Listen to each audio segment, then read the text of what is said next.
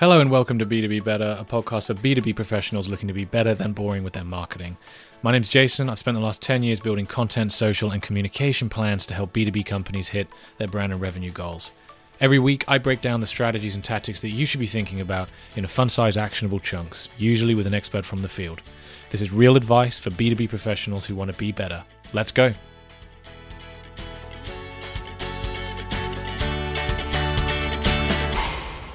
And on today's episode of B2B Better, I'm very excited to be joined by Chi Thukral, Head of Content and Social Marketing for Yanko Design. How you doing, Chi? I'm great. Thank you for having me, Jason. This is this is so incredible for me. It's my first podcast. So thank you for thank you for doing that. I'm very honored to be hosting your first ever podcast. If it's anything like uh, how great you are on Twitter, I'm sure it's going to go absolutely swimmingly.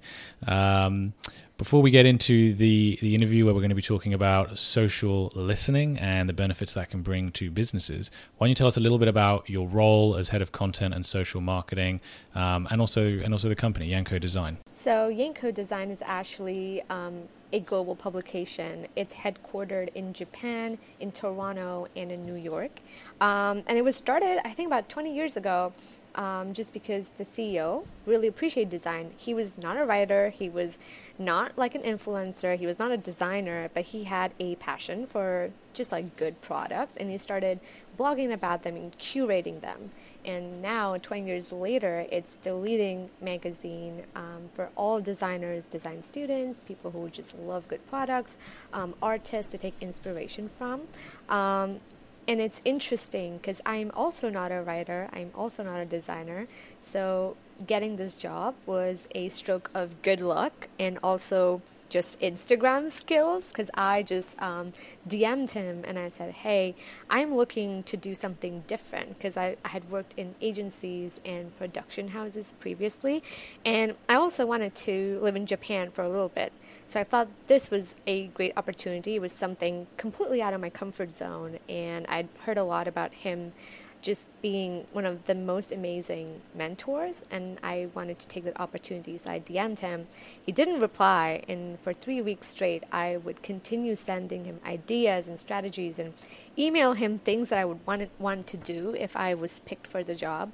Um, and one day I just get a GIF or, or GIF that just said hired and I'm like, okay, okay, I'll start freaking out a little bit.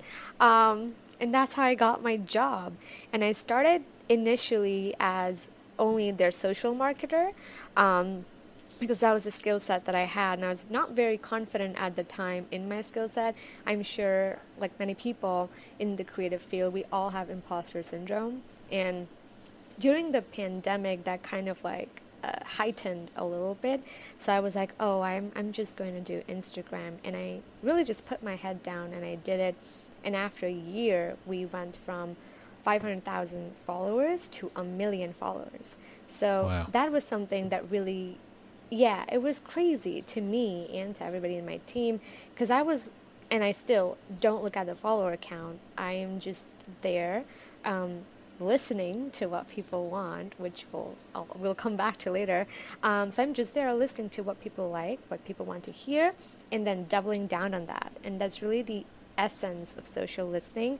Um, and I started to pick up on cues faster as I went went through the time, and that's when after a year when I hit a million, and my boss and I had a chat, my CEO, and he said, "Do you understand what you're doing?" And I'm like, "Yeah, I know." And he's like, "Do you understand what this milestone means?" And I'm like, "Yeah, one million is great." And he's like, "No." You understand content strategy, you understand social media, and you understand what the audience is saying. So that is why you're now going to be head of content and social marketing. And for the first time was not afraid because I actually did it and then, and I was like, okay, yeah, that makes total sense. I'm not afraid to do this anymore, and it gave me a lot of confidence. I know titles are not everything, um, but it certainly, as a young marketer, made me feel like, okay, I think I know how to do my job. Um, and that's how that's how the whole content head of content social media came to be and i started to put my face a lot out there we did a lot of lives we did a lot of fun videos a lot of q and a's and one important part of being on social media is to put a face or put a human side to it. And for all these years, Yanko Design was just a magazine. Nobody knew who was running it. My CEO hates the limelight. So he found a a scapegoat and he put me on camera and he continued to push my um, my me out of my comfort zone.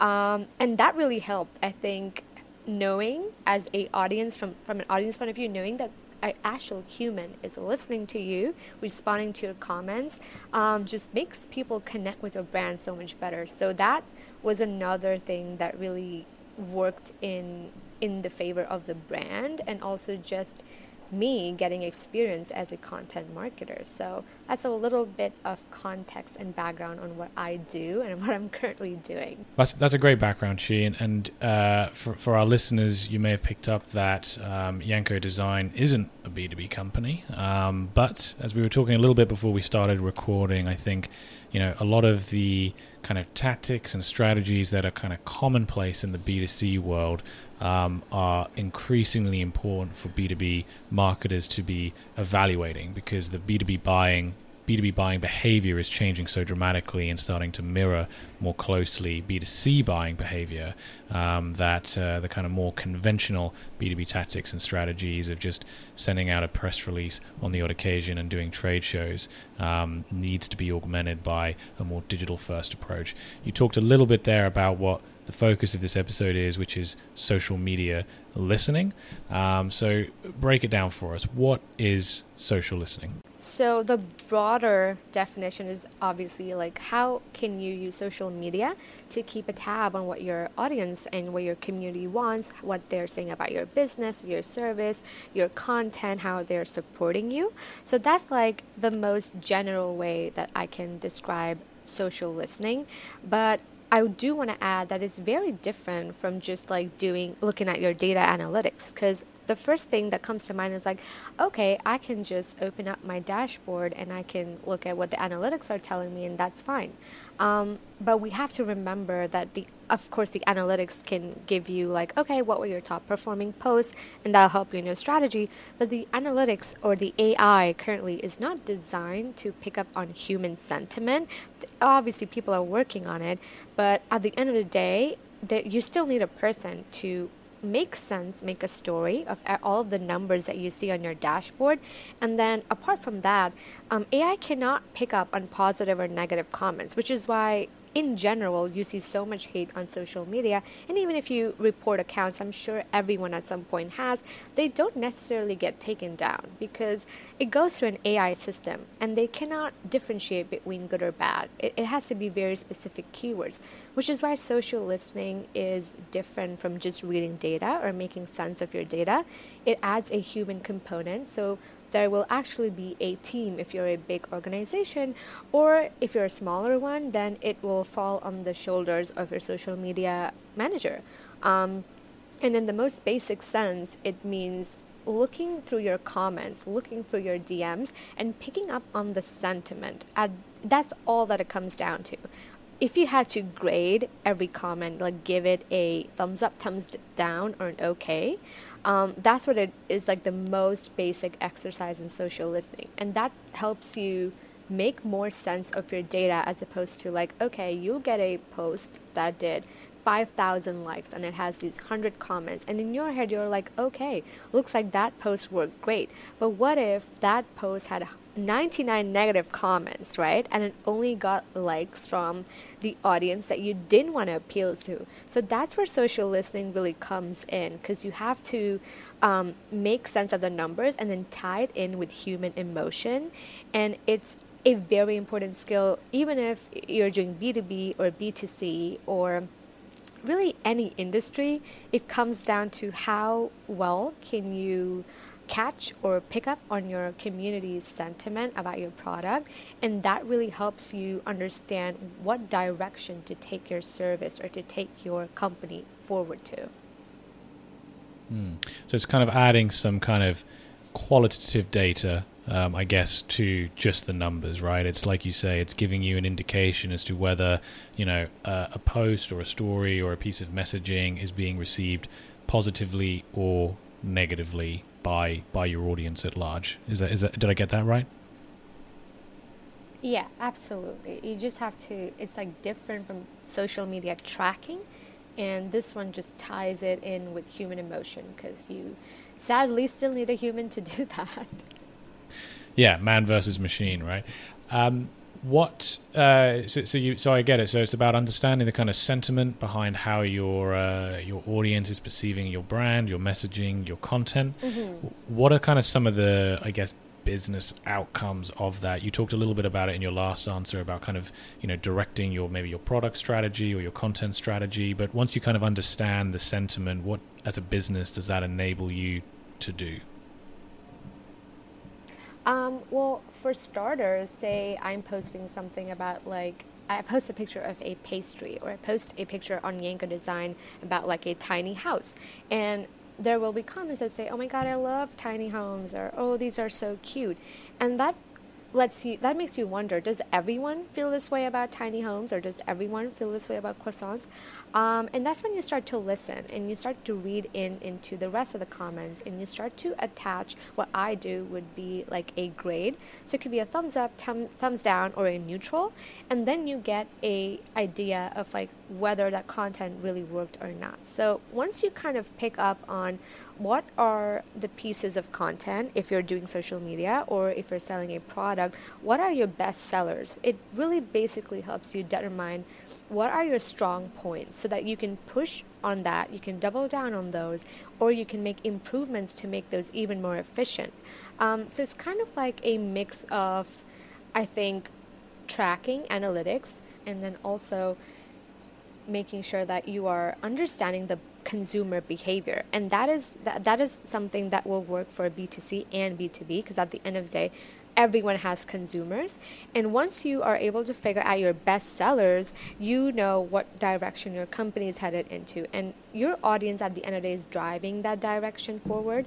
So if you're doing something right that's that's how you know like all right I have to expand on this area or on this service? Or how can I use this service and get it to more people? How can I make this more accessible if this is, you know, positively received by 98% of my audience? So I mm. think it's very important, even if you're a big company or small company, to consider investing time and energy into social listening because it might you might think like my product A is really my main goal. It's getting me the most money and it's getting me the most revenue and sales and blah blah blah.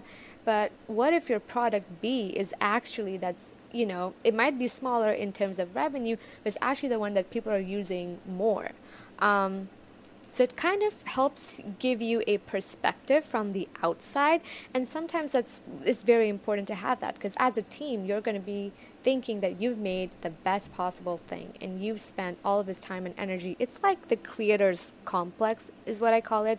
You think your work is the greatest thing to exist ever, and then you get feedback on it, and that's pretty much what social listening is. Um, and that's when you know, okay, I can tweak this and I can tweak that. Or, okay, I think this is great for me, but 500 people in my audience or in my consumers want this this other product to work or us to work double down or like increase another side of our service more because that's where the world is heading things change all the time. So therefore your services or the content or the products you offer also will continue to change. You won't have the same book be the new york times bestseller for 50 years right trends mm. change all the time and therefore human behavior changes all the time so you have to kind of listen to what people are saying so that you can you can change with the changing times. Would I be right to say that social listening applies obviously to the to, to your brand and the kind of content that you're putting out into the world, but also would apply to more the kind of the context of what's happening in your industry. So if you were kind of interested in a specific subject or a piece of news or something like that, you know, you would use social listening to understand how your potential customers are talking about it on social media. Would that be would that be right to say? Yeah, absolutely. It's a great pillar to include in your research, in your market research for sure. Um, it doesn't necessarily have to be only when you've established your product or service. It could 100% be used even before you launch something. So it is it is 100% like a pillar or a department to consider putting your resources into whether you're a startup or a big business or a small business whether you are still waiting to launch your product or if you've already launched your product it could it could be it could be fit fitted anywhere in your timeline it seems to me that particularly in a startup environment it's super important because i'm trying to kind of frame this in my mind as like you know if coming at it from a b2b angle mm-hmm. you know how could this help you know early stage companies and it seems to me that let's say you know if you were a piece of productivity software you could use social listening to uh, identify the kind of pain points that your potential customers are experiencing around their productivity. They want to be more efficient. They want to get mm-hmm. things done quicker. Um, you could use social listening to really identify the kind of the language they're using, the types of solutions that they wish were available in market, um, and you know through that you're generating a couple of things. One, uh, you're getting an understanding, kind of almost like a ready-made list of prospective customers or perhaps influencers or advocates that you may want to reach out to with your MVP once it's launched and, and get them using it. It gives you, you know, some of the mm-hmm. kind of uh, the, the, the, language and terminology you may want to kind of plaster across your messaging on your website. Um, it gives you uh, an understanding around kind of what features to perhaps prioritize that you can feed into your product team and say, look, out of everything that we've got on our roadmap, X, Y, and Z are the things that are coming up most on social media. So let's kind of speed speed up the development of those features. In turn, kind of building, I guess, a belief in your function as a marketing team, which at the beginning stages of any kind of startup, you know, marketing, the ROI that it can bring in is always under scrutiny. So it seems like a fantastic tool, particularly in the early stages, to get a lot of quick wins in that sense. Oh yeah, I'm I'm so glad that you brought up the productivity um, software thing because I've just started using one called um, Opal. Uh, if I, I, don't know if I'm saying it right, but it's spelled as O P A L, um, and it's basically a productivity app that blocks out all of your social media. So you can set a timer. Um, and it will block out every single app that is known to distract people. And it's very interesting because they are a startup, they're relatively new, and they've picked up on these apps by, by looking at what people talk online. All of us at some point have tweeted or said, like, um, I am supposed to be working, but I'm here on Twitter. And it's a very relatable sentiment. And that is like a tweet that will probably go viral because everyone's going to look at it and be like, oh my God, yes, that's so me. So, startups or apps like Opal will pick up on that and be like, okay, so it looks like Twitter is an app that we 100% have to block. So they have a whole list that they have curated based on what what people are most distracted by simply by picking up on the sentiment online on these very apps. And if you ever download this app, it has a very cute cartoon and it'll tell you things that you would probably like see as Instagram captions or as tweets. So you instantly are familiar with the sentiment. It, it is speaking to you as as you would speak to your friends. And it, it has picked up on that tone and that voice by incorporating social listening. I mean, it is blocking social media apps and you know, to to get you to block your social media apps, it has to be a very friendly thing. It has to be something that you relate to, and it has to be something you want to use. So everything that comes in with that app, the design, the words they use, um, how you set the timers, how you start the session, the reminders it gives you, all of that has been picked up in a mo in a very subtle way from our tweets, from our comments, from our captions, because you can tell that this person behind this app or whoever the team is has done their research. They know exactly the kind of people they're targeting. Because I'll look at my app and I want to bypass the timer. I want to like shut it and just check my Instagram. It's an app, and you're like, no one's gonna know if I just shut down my productivity session. And I try to do that. You can't. You can't bypass it. You have to literally shut down your phone if you want to you know, cut down your session. So once I started a session for eight hours thinking like, oh my God, I'm going to be so productive. And I tried to end it after like two hours because I was like, okay, I need a break. I was not able to end that session. And the fact that I had to turn my phone off and on, I was just like, well, I'm not going to do that. That's just so much effort. So I'll just continue working. And and, and it's interesting because they probably include that feature after knowing that a lot of people probably cut down their sessions after an hour or two hours. Or like i'm sure they did research to know at, at what point do people want to bypass your timer? And then we're not going to let that happen because that's the whole point of this productivity app. And it's very interesting to me. They also have a great social media presence. It's small but it's very very powerful. They know what they're doing. They know how to connect with people and they use all of the insights from these apps, from their conversations online to make tweaks to their apps. So, simple things like you can't end this productivity timer. You literally have to turn your phone on and off. And I'm too lazy to do that. So, I just let it run till. Till it, till it was over, but it's it, it is one one um, brand that comes to mind when we talk about social listening. They know exactly what they're doing. That's a great example, and, and, I'll be sure to drop a link to their social media uh, in the description of this episode for anyone interested in checking them out. But we understand now. I understand now what social listening is. I can understand some of the benefits that it can provide to a business.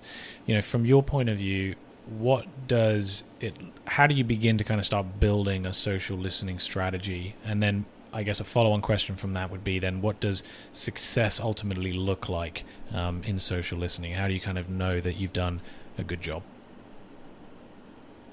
Um, I think the starting point is obviously if you have any engagement, it could literally be two comments, but at any point you have engagement, that means you're ready to practice social listening. Um, it starts with the simple things like looking at the comments, looking at your DMs, using the interactive features that the apps now provide, like doing polls, doing question and answers, doing um, those quiz stickers on Instagram. So we have enough interactive tools that actually make social listening a lot easier because sometimes you might find it hard to grade sentiment. So, for example, I'll put up a design and it'll be a very like only emojis in the comments. How do you grade that, right? So, what I'll do is if it's a new design or if I'm trying to like see if this was well received, I'll post it on my story and I'll attach a poll sticker. So you could either vote a thumbs up and a thumbs down. So if you make it easier for your audience to express their sentiment, it will also become easier for you to understand. So instead of going down like 50 comments that are mostly emojis, that doesn't really help me. So I'll just post it on my story or I'll pose a question in the caption and I'll look for answers or I'll look for people complaining about things in the DMs or I'll look for what were the designs that got the most thumbs up when I posted them on stories. So I think at any point with your content or your service, you can start if there is a two way dialogue, if you've opened the communication channel between you and your audience. Because everybody has an opinion. It's only a matter of like are you asking for it? I mean, even if you don't ask for it, they're going to give you their opinion.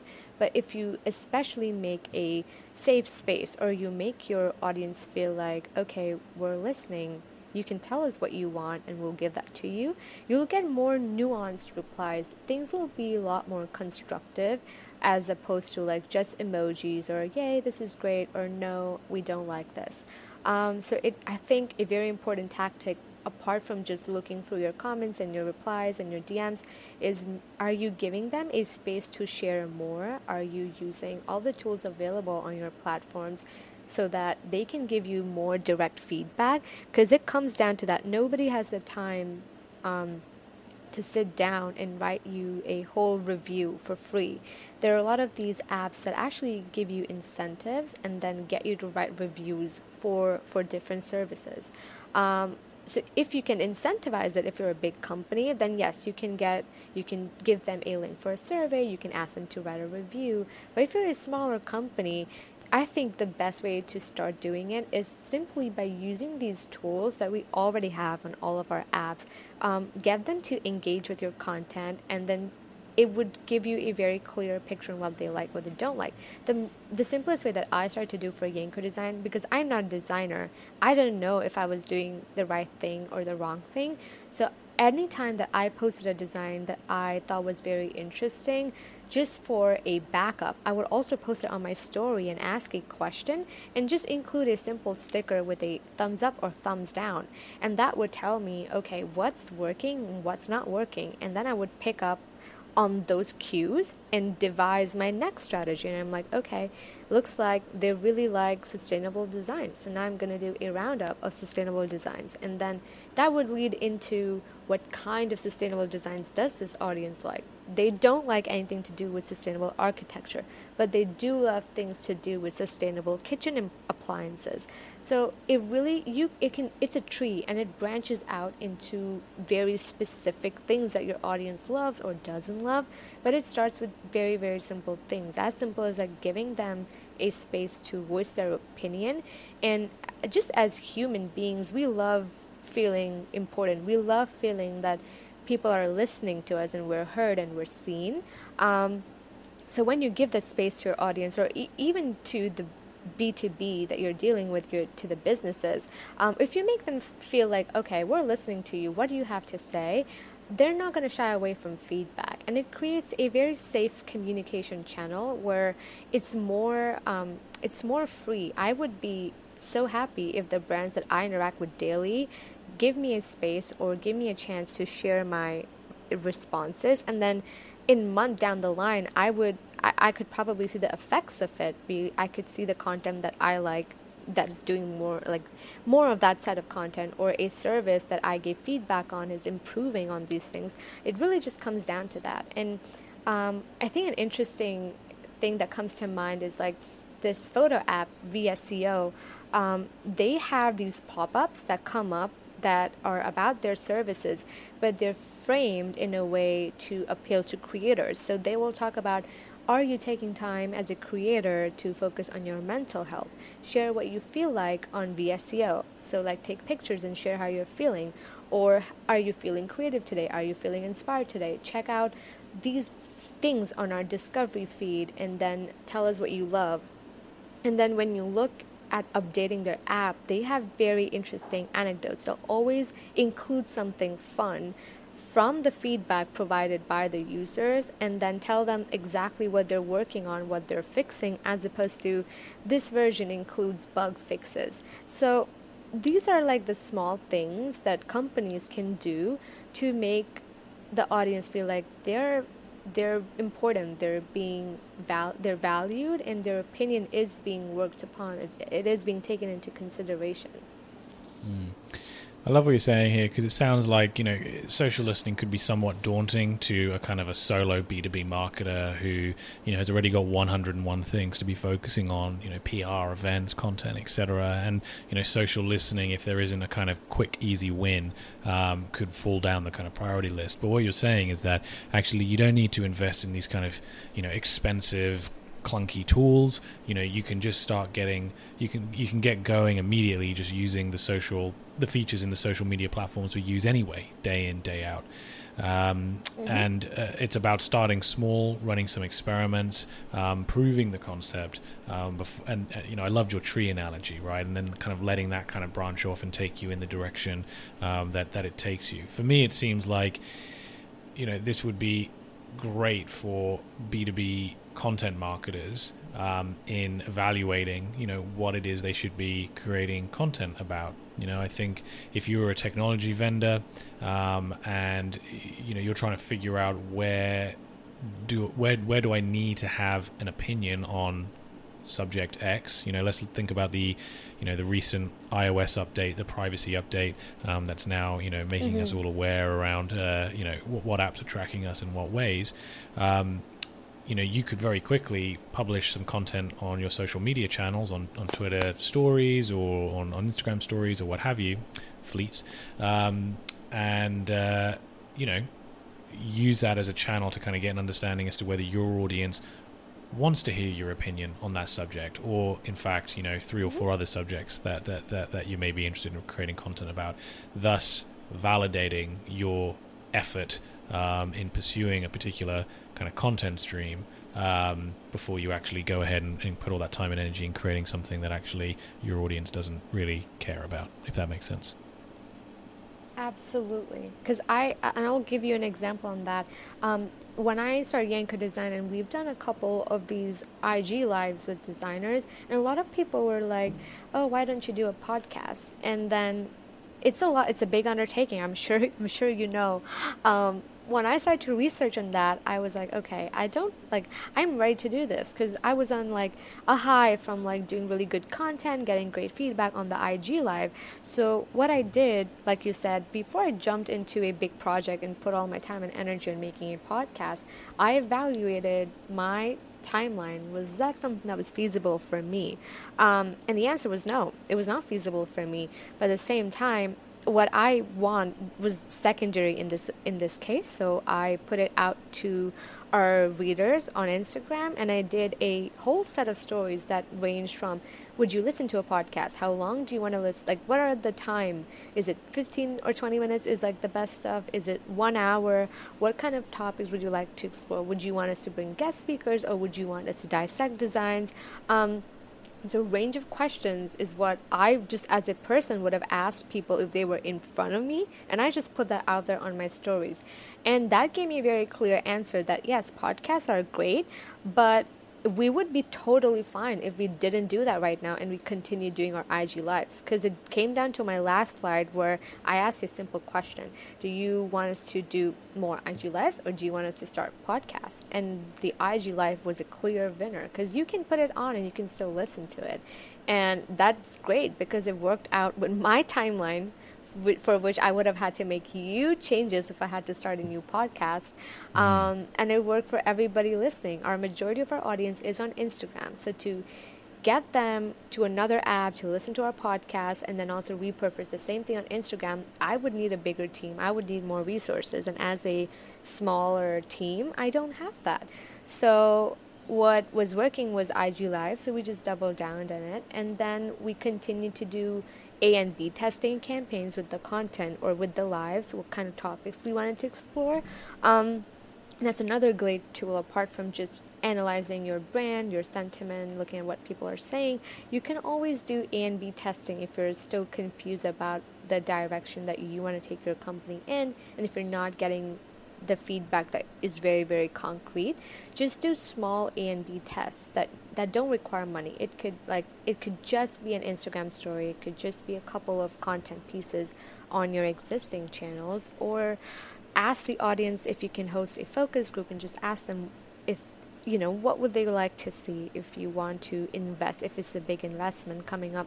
So that was a interesting um, thing that happened to to me in when I was working for and I'm still working for them, but like recently when I was doing a project for Yanko Design, and then we had to put the podcast on the back burner and just continue doing what the audience was already happy with. I think that's a great insight. Actually, I think it can also flip the other way, right? You know, if you are a solo marketer and or you're part of a small team and you're trying to kind of source more investment from your your CEO or whoever um, to invest in new initiatives like podcasts or you know more social media, more content, more PR, whatever. You know, using some of the data that you can collect from from social listening um, can be a great way to kind of you know validate that decision around you know we should we should be getting more money and take it away from kind of a subjective this feels like something we should do but we don't really have any evidence to back up that it's actually going to work.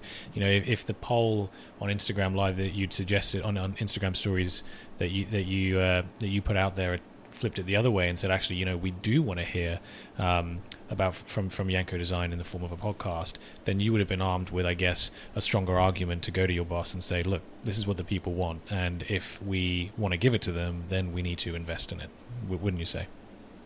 Absolutely. Yeah, totally. It makes a great, it makes a very compelling case, and also really helps with managing crisis. Um, so we we did a controversial post on our Instagram that highlighted the um, disparity between female and male designers and how lesser, like there were more female designers in in schools and doing courses, but they were not translating into the workforce. So sixty percent of the students were female designers, but like 60% of the workforce was not. So we highlighted that and it was it was very quickly people went crazy on the comment section and we had a good heated debate in the comment section. And before that went out of hand because I, I my notifications are on from my brand account which is crazy. Um, i would not recommend that to anybody but especially if you're a one person team which i am so i have to keep them on. Um, and i started to look at look at them and initially it was all um, women being like, yes, it's so true. Thank you for standing up for us and thank you for voicing this and things like that. And then very quickly that attracted these misogynistic men that came into the comment section and really took over the purpose of this post, which was to highlight the gap and help um, help fix it um, by shining light on it. And it was very quickly taken over by, by men who didn't agree with it and were just um, taking away from the messaging. And at that point, it was very important for me, just as a content marketer or as a social marketer, um, to decide whether I wanted to step in and manage the crisis before it went crazy or just wait it out and let people take control. Um, I decided to step in because I knew that this would get out of hand. If we did not step in, um, people would look at our publication and, and question us like, okay, you posted something that was controversial and you didn't take the stand that you posted for. If, if I believed in it, I, I should have spoken up. Um, so I did let it go for one hour or two hours. And the third hour, I'm like, okay, this will reflect very badly on us as a brand and as a publication if we're trying to advocate for equal rights and then just stay quiet if if I see like comment section going getting really heated. So I stepped in and I really um, I asked my boss for permission, obviously, and he's like, "Yes, you can go all out." So, so I did, mm-hmm. um, and I just spoke from a place of what any woman would feel like when they were being targeted, um, and that was a very interesting thing because it helped us manage the situation before it turned into a PR crisis or before it turned into a situation where we would probably have to write an apology in our notes and then put that. Um, I was able to get him there, stand up for what we posted, lend our support as a publication to female designers who were fighting the good fight in the comments section. Um, and then it turned out to be a very positive, very positive um, piece of content that had great ripple effects. We started seeing design studios create pledges, um, create programs, and um, just have these ally programs. So you could actually now be a ally for female designers, sign a pledge, and know exactly what studios are supporting um, more female designers and what are what are schools doing to make sure that all of these all of these female design students are being hired at the end of the day. So it was one piece of content, and I was listening as a social media manager, and it was a it was a make or break decision for me to step in and speak up or sit back and let it turn into a disaster. So there could also be moments like that, even if you're a small team or you're, or you're a big team. If you're listening, for actively listening, for actively engaging, and if you have, um, if you really want to make sure that you're you know you're using a platform for good it could save you so much money in your pr pr from your pr budget and so much of the crisis can be avoided. You could you could make positive changes like how we did. With Yanko Design and we created a safe space for female designers and we created ally programs and now the world is not perfect but it's certainly a little bit better than than what it was before that post and it all came down to um, us listening as opposed to just letting people argue in the comments aimlessly. Such a great example of the power of social listening to get ahead of a, a crisis. Um, and uh, you're right. You know, before before it gets picked up in the media, you know, nine times out of ten, crises are uh, spilling out on social media first. And if you haven't got the kind of tools and processes and, and systems in place to to get ahead of that, you may be waking up the next morning and finding out finding your brand plastered all over the uh, the front page of the New York Times because of something that could have perhaps been avoided um, if you've been ahead of it on, on social media first. Chi, this has been a fantastic 101 on social listening, and I think the kind of the benefits and the insights that you've shared, you know, from your work at Yanko Design could easily be transferable into the B2B world. Um, before I let you go, I want to ask you a question I ask all of my guests, um, which is, you know, what do you think is going to be the biggest change in how B2B companies market themselves in the next five years? Um, I do think that B2B companies are now becoming a lot more human. Um, and I will, I, I do think that I'm going to start seeing this trend that I already see in some companies where they use their employees to be their biggest like spokespeople or, or I guess their own influencers as opposed to reaching out for advertisements or reaching out to celebrities, um, no matter what your service or product is. I think when and like they're they're giving the space to employees to actually be spokespeople for bigger brands and I'm, I'm seeing that happen so often now and i feel like that would be great for b2b because at the end of the day even if you're b2b both sides are human you you are still dealing with people so i think when you add a um, a face and a voice and someone that you recognize and someone that you can relate to, even in a B2B setting, it makes it easier. I imagine that I would be more comfortable dealing with um, a, a person that I recognize from social or I recognize from newsletters or podcasts as opposed to just a brand directly coming at me with the corporate jargon. Um, so I think that is certainly something that I am seeing more and more brands do um, no matter what industry they are in, they're giving their employees a bigger platform to be more authentic. And, you know, it's an extension of the brand itself. So I feel like that could work with any business. Um, just make your employees an extension of your brand in their own authentic way so that it doesn't feel forced and so that people can relate to them. I couldn't agree more. Chi, thank you so much for coming on to B2B Better. For anyone else who is in, for anyone who's interested in learning more about you and your work at Yanko Design, where can they find you online? Um, so Yanko Design is on all socials at Yanko Design. We're active on Twitter and Instagram, but more heavily active on Instagram because it's a it's a design it's a design account, so you have to kind of see the product. Um, so you can find them at Yanko Design on Instagram, and then me personally, my my handles are the same across all socials. It's at Chi Thukral. Um, I guess Jason can leave a link in his description because my my last name is a very tricky one, so you might just want to copy paste that.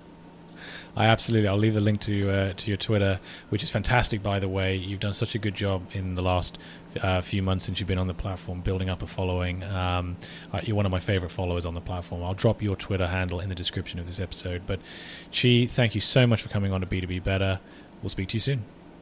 Thank you so much for having me. This has been this has been so incredible. I hope that I wasn't rambling, but anybody has any questions, I just want to say my DMs are always open and I'm always up to clarify or speak further if you want to discuss anything. So just hit me up and Jason, thank you so much for having me. This was really really incredible. And that's it for this episode of B2B Better. If you found it useful, go ahead and leave a rating, a review, or just shoot me a DM on Twitter telling me so. It will make my day. You can find me at Jason R. Bradwell.